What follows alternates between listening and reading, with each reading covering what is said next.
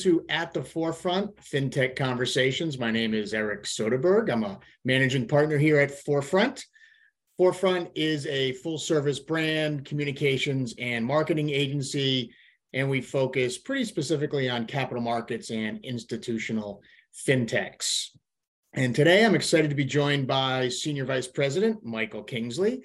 Uh, Michael heads up our PR and media practice, and part of that is our uh, media presentation and messaging training, which is what we're here to talk about today. So, uh, welcome, Michael. Hi, Eric. Uh, happy to be here talking about it. It's uh, part of the job I really like. yeah, uh, as do I. Yeah. Um, so, look, Michael, you've um, you've been doing this for a while. You were a former uh, journalist yourself. Um, can you just start by talking about how the media has changed over the years, and why does that make training so important?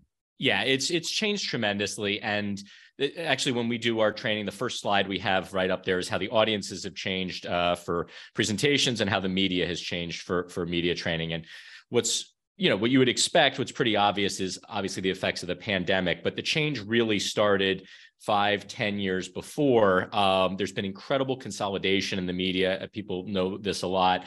Uh, and what, what that's meant is for our, uh, for our clients in, in fintech and capital markets, there are very few trade publications anymore that focus on our channel specifically. Things have been consolidated, and the larger publications are the ones that that cover more. So there are fewer media opportunities out there also with the consolidation in the newsrooms that means the reporters you're speaking to are much more junior they're much more harried pulled in lots of different directions and what this means is that when we as a pr and marketing firm get our clients these opportunities to talk to the media they're more important than they've ever been and they really need to take advantage of what's going on so they need training to sort of break through, make their messages more memorable amidst all that clutter and all those distractions that I just described that the journalists are dealing with.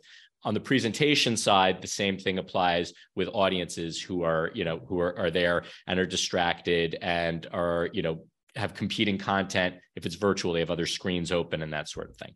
That makes sense. Can you talk a little bit about um, the forefront training uh, that we conduct and kind of what goes into that and what does that look like? Yeah, so it's a little bit different for for every client. We customize it, of course, uh, but generally the, the the standard is kind of a half day training session, like a three or four hour training session. We like to get multiple executives in there so they can kind of bounce off of each other a little bit. And there's some components that are pretty consistent across uh, whether it's media or presentation or just overall messaging training. Uh, one thing we do is we ha- we always have a deck uh, to go through some of the basics, but we don't look at it as a lecture or a lesson. We really try and make it interactive. Mm-hmm. Uh, you can tell I like to talk, but I tell I tell the trainees that if I'm doing all the talking, we're not probably getting them exactly what they need. So we really try and make it an interactive conversation. Um, if we're really working on messages, sometimes a little bit of that is workshopping out the messages, even if we've developed them, you know, tweaking them a little bit and and practicing them out in a Q&A session. And that can be just two people talking, or it can be uh, you know kind of a mock interview as well when when when we do that part of it. So that's what it really breaks down into is the, the, the, training session with the deck, which comes in the middle. We have a video exercise at the beginning where they, pra- they practice introducing That's themselves, right. their elevator pitch, that kind of thing.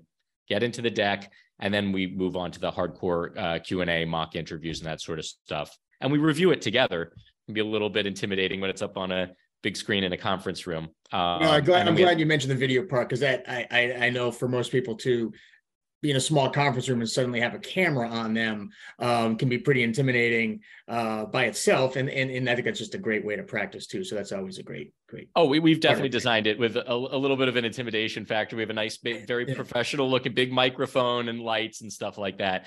Um, and that's fun, but it also simulates what you're walking into. Um, also, you know, the when, when the deck I used the first the first picture the cover is a big microphone right in your face. And that's to remind you that no matter how seasoned an executive you are uh, it can be intimidating when when the lights go on and, and when the microphone's in your face and the, the pressure's on because of what we talked about before that there's fewer of these opportunities even as we're able to get them for you. You have to take advantage of them.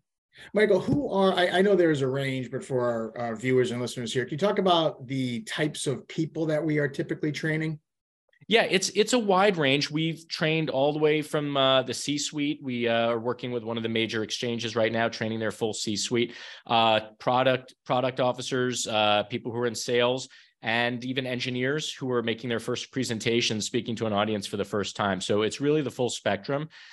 Uh, a lot of it depends on you know who our client base is. So uh, fintechs that uh, you know, are coming out of stealth mode and so on. Very often it's the CEO. Uh, for our larger clients that have lots of different uh, business lines and so on, it could be a product officer or somebody like that. And, and Michael, I know I've, I've said it. I think you've said it a few times too. We're, we've talked about media training, presentation training. There's this idea of messaging training. Can you sort of spell out sort of the, the, the difference between those those offerings? So you're getting a little bit of messaging training in everything we do um, because that it's just so essential. That's what we're trying to do. We don't spend a ton of time on getting rid of ums and ahs and where to put your hands and, and that sort of thing. It's really about organizing your thoughts and delivering those messages in an Im- impactful way so that they're memorable. It's, you know, if you're doing a podcast and the audience is listening along, it's great if they're feeling what you're saying and understanding it, but it's even better if they can remember it and communicate it to somebody else. Similarly, with a journalist, uh, you want them to be able to write it down and then remember the conversation and what's important. So that's the messaging part that infuses everything. Uh, and then it takes various forms with the media or the presentations. And as I said before, it's really uh, based on who your audience is and who you're trying to communicate with in the presentations, you're speaking directly to the audience. There's no interlocutor there. You need to keep their attention. You need to mm-hmm. match the expectations of what the presentation is about. You have to, if it's virtual, you got to compete with the other screens. If you're speaking to the media, well, that's a different ball game, right? Because unless it's a live broadcast or podcast thing, you've got the, journalist standing in between you and the audience. So it's how do you get them to remember it and convey what you want them to convey. Got it. Now, Michael, in addition to helping people tell their story in a more compelling and memorable way, how about you know things like how to handle the tough you know reporter conversation or a, a tough question that comes from the audience at a live event is that stuff covered as well yeah we we, we have in the presentation we have uh, you know we, we have specific slides that say how to handle handle tough questions uh, and then when we do the Q and A, there are definitely ones where I, I throw you a curveball and, and try and get you get you off your game a little bit. Uh, not to give away too much, but the first step is take a deep breath when you get those tough questions.